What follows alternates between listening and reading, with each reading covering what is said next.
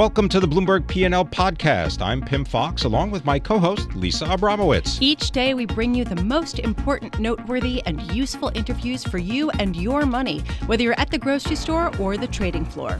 Find the Bloomberg P&L podcast on Apple Podcasts, SoundCloud and bloomberg.com. One of the biggest stories of the day is that Nissan is removing Carlos Ghosn as chairman after he was arrested in Tokyo for violations of financial impropriety. Uh, and this, of course, has sent the uh, ADRs uh, down by more than 5% of Nissan. Joining us now to talk a little bit more about this is David Welch, Detroit bureau chief for Bloomberg News, as well as our own Matthew Miller of Bloomberg Television and Bloomberg Radio, who is in New York in our 1130 studios. I'm going to get to Matt, but David, let's start with you. Can you lay out what the most important details are uh, that have come out so far about the financial improprieties and what it means for Nissan going forward?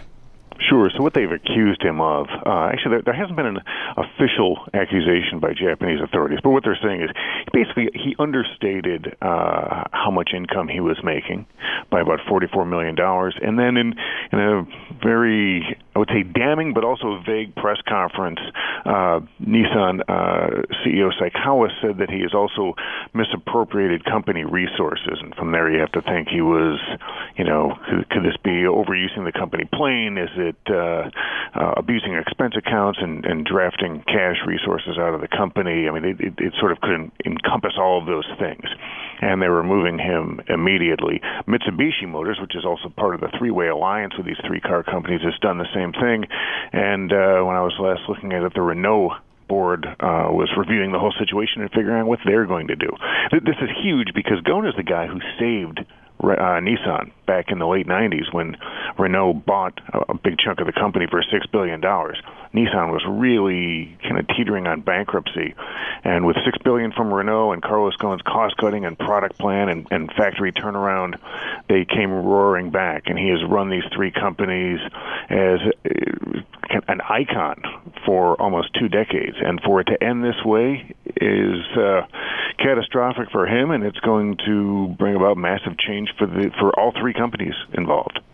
Matt Miller, I want to bring you into the conversation. You've met Carlos Ghosn on a number of times. Tell us a little bit about him, his background, and what you take away from your personal meetings with him. Well, I mean, David points out that he is an iconic figure. He is known as the rock star of auto CEOs, and, that title sometimes is used for other people. It has been for Alan Mulally in the past. It should have been for Sergio um, as well. But Ghosn is the longest standing you know rock in the auto industry as far as those three kind of biggest turnaround CEOs go. Um, Cut his teeth in Australia, I believe. Yeah, absolutely, and he's he's one of these just like uh, Sergio was these sort of multinational citizens as well. I mean, I think the the, the biggest problem right now um, of the three is Renault. You know, their shares fell the furthest in France, and he's still the CEO of Renault. Remember, he was kind of stepping back from the alliance. He gave up his title as CEO of Nissan. Uh, he was chairman of the alliance, but was making uh, making arrangements to make it permanent. So a lot of investors um, were expecting. I think it's fair to say that all investors were expecting this was headed towards a merger, if not an official um, tie up, at least something more official than it is now. And that's what's up in the air. I think that's the biggest concern for shareholders right now. Although it's important to mention, as David said, Japanese prosecutors haven't um, filed official charges yet, and he's not considered guilty, although he has been arrested. He has gone with prosecutors. It's not clear where he is right now, but yeah. he is, let's say, being detained. Yeah, he also was removed as chairman. So there is not changing that. Thank you so much, both of you, for joining us. Matthew Miller, wonderful to see you in person. Happy Thanksgiving. Happy Thanksgiving. Bloomberg Television and Radio uh, host as well. Also, our thanks to David Welch, Detroit Bureau Chief. Uh, thank you so much for joining us. Well, you know, Lisa, just earlier we got to listen to Ray Dalio of Bridgewater give his thoughts about the business cycle, about the money management business. He was speaking with Barry Ritholtz of Bloomberg Opinion. But on the cover of Bloomberg Markets magazine, I dare say, is an interview that is of equal weight. And this is an interview with Abby Johnson of Fidelity. And it also includes Kathleen Murphy, who leads their personal investing unit. One of the quotes out of the story is that we're in the midst of, quote, a $22 trillion shift in assets to women. And I thought that was fascinating. And here to tell us more about it and how the company is reacting and dealing with this change is Peggy Collins, our expert when it comes to all things investing, our investing team leader for Bloomberg News. And you can follow Peggy at MKM Collins on Twitter. And she joins us here in the Bloomberg Interactive Brokers studio. Peggy, a pleasure to have you. Tell us about this interview and particularly about this shift in assets to women. And it coincides also with Fidelity's effort to make sure that a lot of their new hires, particularly at their branch level, are women. That's right, Pim. So essentially, Abby Johnson is the top woman in fund management in the U.S. She runs Fidelity. She's the third generation of the Johnson family to run it. And she looked ahead with Kathleen Murphy, who runs personal investing at Fidelity, a giant business unit for them. And basically, what they're seeing is this transfer of money into women's hands for one of the first times in our history for several reasons. One of them being the fact that women are just living longer than men. So a lot of women are finding themselves in a position in their life where maybe they didn't run the money earlier in their lives, but they are getting transferred assets later in their life. You're also seeing more women um, stay married, uh, not get married. You're also seeing more women get divorced and have to deal with assets at some point in their life as well. So they're just really seeing the whole demographics of who's investing and controlling the pocketbook change. So I have to think that this is a person who has been at the forefront of the move to index funds and to cheaper funds. And when you talk about expertise, I just wonder did, how did she sort of reconcile the tension right now between active and passive management, especially given their zero fee uh, funds that they just recently launched? It's such a great point, Lisa, because Fidelity, um, under her grandfather and father's uh, uh, leadership, was essentially known for its stock pickers, active management. You had people like Peter Lynch, one of the most famous investors of all time, who really draw, drew a lot of investors to Fidelity. But what Abby's overseeing the company at a time where millions and billions of dollars are going into passive, low fee index funds. So she really talked about how they've been somewhat late to the index investing game. She admitted that, but she also says she feels like the company is caught up. One of the things that they did, as you said, this summer was decide, you know what, we're going to be the first to offer a free index fund. Two, actually, they came out with in August. They now have four. And Abby Johnson was saying, you know what, she's not really a fan so much anymore of traditional advertising. She thinks in order to get more people to give Fidelity a chance, they have to do things that are even more surprising and splashy. And essentially, they did surprise a lot of their competitors when they came out when they were the ones, given that they're known for active management, to come out with the first free index fund. One of the other uh, areas that she spoke about, uh, also Kathleen Murphy speaking about, is robo advisors. That's right. Fidelity has a robo advisor called Fidelity Go, and we've seen a lot of the asset managers incorporate robots into their investing process, particularly for people who are of middle wealth. You know, the billionaires are still getting the high for touch. whom their wealth is not excessive, and they can't make great fees out of those clients. So this might be the way to get them to that's have their right. money managed at Fidelity. Right, and get it managed earlier. So back in the day, you would wait until you had maybe tens of thousands of dollars to go to some a wealth advisor. But Fidelity is now saying, look, we can offer you a six multiple choice questionnaire that you can fill out all online, and then we can help you get invested. One of the interesting things they also said was they're designing products and user user interfaces now for millennials, and then they calibrate it up to to older people. So that's who they have in mind nowadays when they're thinking about how do we put this product out there.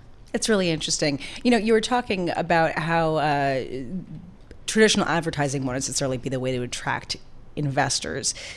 It also may not be the way to make money. And I just have to wonder. I mean, again, when you start talking about, oh, it's a good gimmick to get people to, to like Fidelity, yeah, but they're making nothing on these funds. So how do they plan to make money?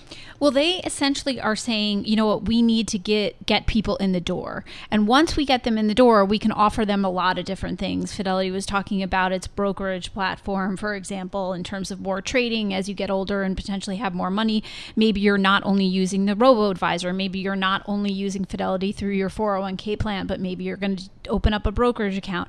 Maybe you're going to offer, as you get older, a managed, you're going to be offered a managed account offering where for people with more money, they may have more high touch, a wealth advisor involved. So they essentially see it as a way to get people in the door and then offer them different things. Well, it also is a way to beef up the asset management business, which is the most profitable division of Fidelity. That's right. I did ask Abby about whether or not she thought the asset management industry, the asset management part of the, the business would still be the most profitable five years from now. And she said, you know what, it, a lot of it is dependent on the markets, but it still is their most profitable business line. You know, they have workplace benefits, like I mentioned, 401ks, they have the brokerage unit, they have a number of different business lines at Fidelity, but stock picking mutual funds, those are still the big engine for them. Peggy, uh, Abby Johnson is not known for being a publicity hound in any way, shape, or form. This was a rare interview. Do you get the sense, just lastly uh, here, that she's changing her approach here? It was interesting. She acknowledged that she has been speaking out more. The company had issues with a se- sexual harassment claim last year, and she was out in front very quickly after that, talking about zero tolerance in the workplace. She did acknowledge that it, it doesn't seem like it's her the thing she wants to do first. She's not a total fan of being out there and public speaking, in part because it takes up a lot of time and travel. But she did acknowledge that investors want to see their leaders out there and talking more. She did also acknowledge that she's she's not one to make calls on the market. You know, we see a lot of leaders of investing firms who actually do that a lot. And she said, I'm a leader of this company that has to do well, whether the markets are doing well or not. And so she feels like making calls on the market is not something that she wants to do. Peggy Collins, thank you so much and great story. Thank you for being with us.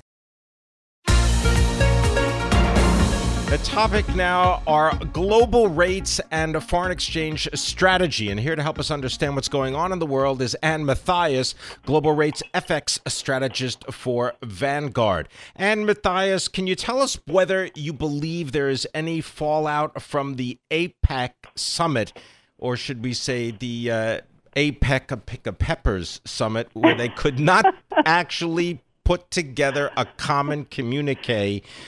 Between the United States and a variety of Asian countries. What does this mean for global currencies?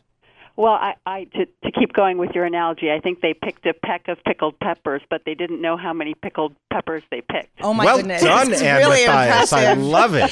you get ten oh, points. good, good. Um, you know, as an interest rate strategist here at Vanguard, that is trade is the top um, topic for our teams and for um, you know all of the people that we talk to uh, in the markets right now. The U.S. Treasury gets pushed around by a lot of different factors at different times, but I would say just for the last few weeks, for both equities and fixed income, the number one mover has been uh, talk on trade. And it's just too early to say. You know, trade is one of those um, topics that takes forever. Uh, for those of us who are old enough to remember NAFTA, that seemed like it took absolutely forever to uh, move from a concept to an actual trade agreement. So yeah. any new trade deals just take forever. So it's hard not to react to headlines, but people should try to keep the big picture in view. Well, but Anne, I wanted to say our markets are responding to the headlines that we got because they were pretty negative. I mean, Mike Pence came out with a pretty harsh tone, and markets are, yeah, they're risk off a little bit, but you're not really seeing a major move today. You're right. Uh, you are absolutely right. It's quite interesting. It seems like just just today, um, and maybe even just in the last couple of maybe week or so, you've seen more equity market reaction to the trade talk, um, and a little bit less fixed income market, a little less Treasury reaction. Um, treasuries may be taking it a little bit more in stride. Maybe maybe those of us in that part of the market have a little bit longer term perspective. Uh, it's definitely rocking the equity markets, and and interestingly rocking um, the growth components of those markets. Then does that mean that there's an opportunity here, or should you stay away until the dust clears?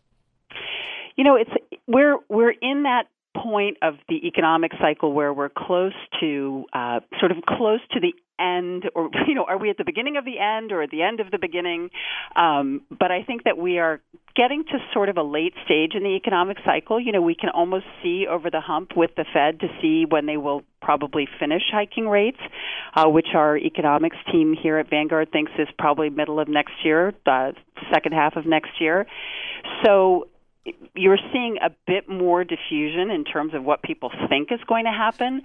I think that there are some growth undercurrents that are, um, you know, starting to be a little bit more concerning. And if you have growthy parts of the market uh, not doing well with trade concerns, it may not be the perfect time to buy the dip. Uh, right. Uh, it's you know probably better to be a little bit more circumspect. And I want to pick up on what you were saying, which is you expect the Fed to stop raising rates uh, somewhere around the middle of next year. Recently, we've seen a lot of traders sort of ratcheting back their expectations for just how much the Fed will hike rates.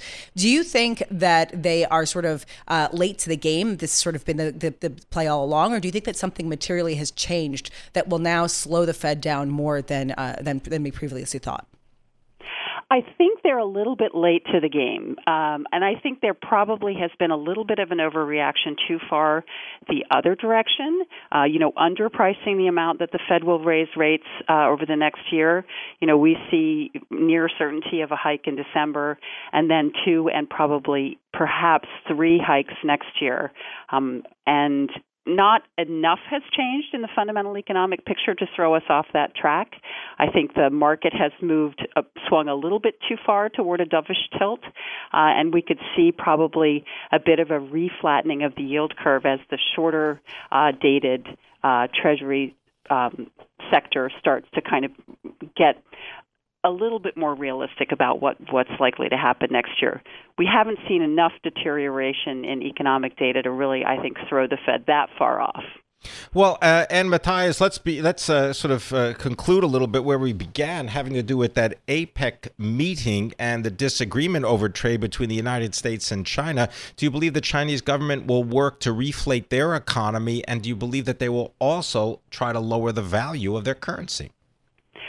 You know, I think the the currency piece is something that just tends to happen when you have a lot of tariff activity because the the, the exported items just have to be repriced to remain competitive. Uh, but I do think that there was a bit of probably a bit of positioning going on right now because you have the upcoming meeting between the president uh, and and Xi of China coming up, and I think it's you know it's too early to say that that was a you know a truly meaningful change in the trade dialogue or positioning for the for the real negotiation between between the two principles. Anne Mathias, thank you so much for being with us. Anne Mathias is a global rates and FX strategist for Vanguard. Thanks for listening to the Bloomberg P&L podcast. You can subscribe and listen to interviews at Apple Podcasts, SoundCloud, or whatever podcast platform you prefer. I'm Pim Fox. I'm on Twitter at Pim Fox. I'm on Twitter at Lisa Abramowicz1. Before the podcast, you can always catch us worldwide on Bloomberg Radio.